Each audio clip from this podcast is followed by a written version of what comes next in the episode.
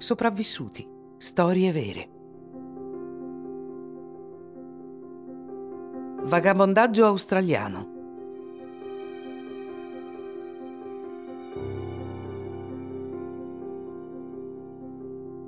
Il bush australiano è un luogo terribilmente inospitale. Attraversarlo in auto, perché no, ma perdersi senza cibo e acqua è molto meno invidiabile.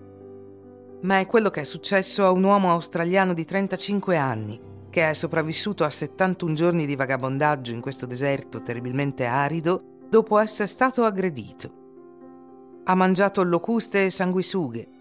Era una questione di vita o di morte. Il 24 gennaio 2006, in piena estate australiana, il giovane Ricky Maggie doveva attraversare il continente. Si trovava ad Adelaide, nel sud dell'Australia, e doveva andare a Halls Creek, 2500 km più a nord. Deve guidare il suo pick-up attraverso il caldo deserto del Tanami. Conosce bene questa strada diritta e decide persino di prendere una pista che gli farà risparmiare qualche chilometro.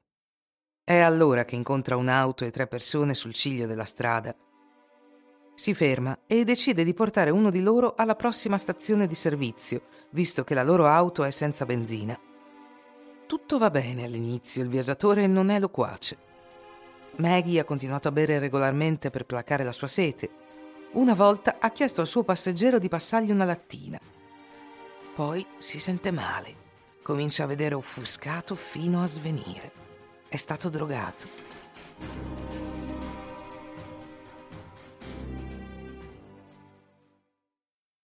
Quando si sveglia è solo nella sua auto, ma viene subito aggredito da un uomo.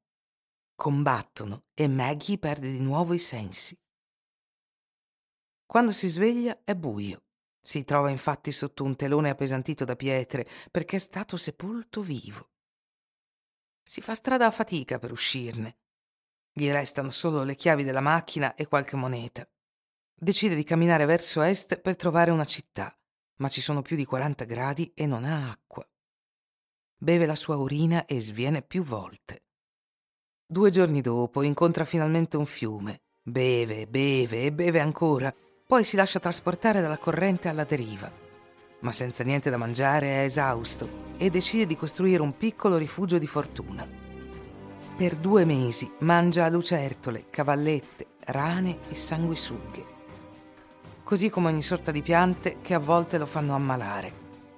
Riprende la strada, si ferma e vaga senza sapere dove si trova. Il destino è implacabile perché viene preso da un terribile mal di denti. Per evitare l'infezione, decide di operarsi con la chiave della sua auto e un pezzo di filo trovato in un campo. Il dolore è insopportabile. Dopo l'operazione, la sua bocca si gonfia così tanto che non può più aprirla per mangiare. Maggie perde la speranza.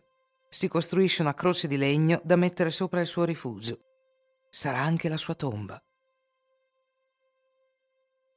Quando finalmente viene trovato da due contadini ha perso 60 chili.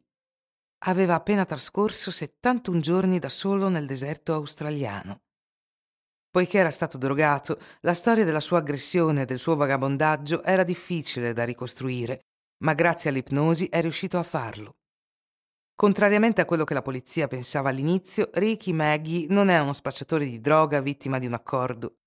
È solo una persona media che si è trovata nel posto sbagliato al momento sbagliato, ma che è sopravvissuta per più di due mesi nel deserto.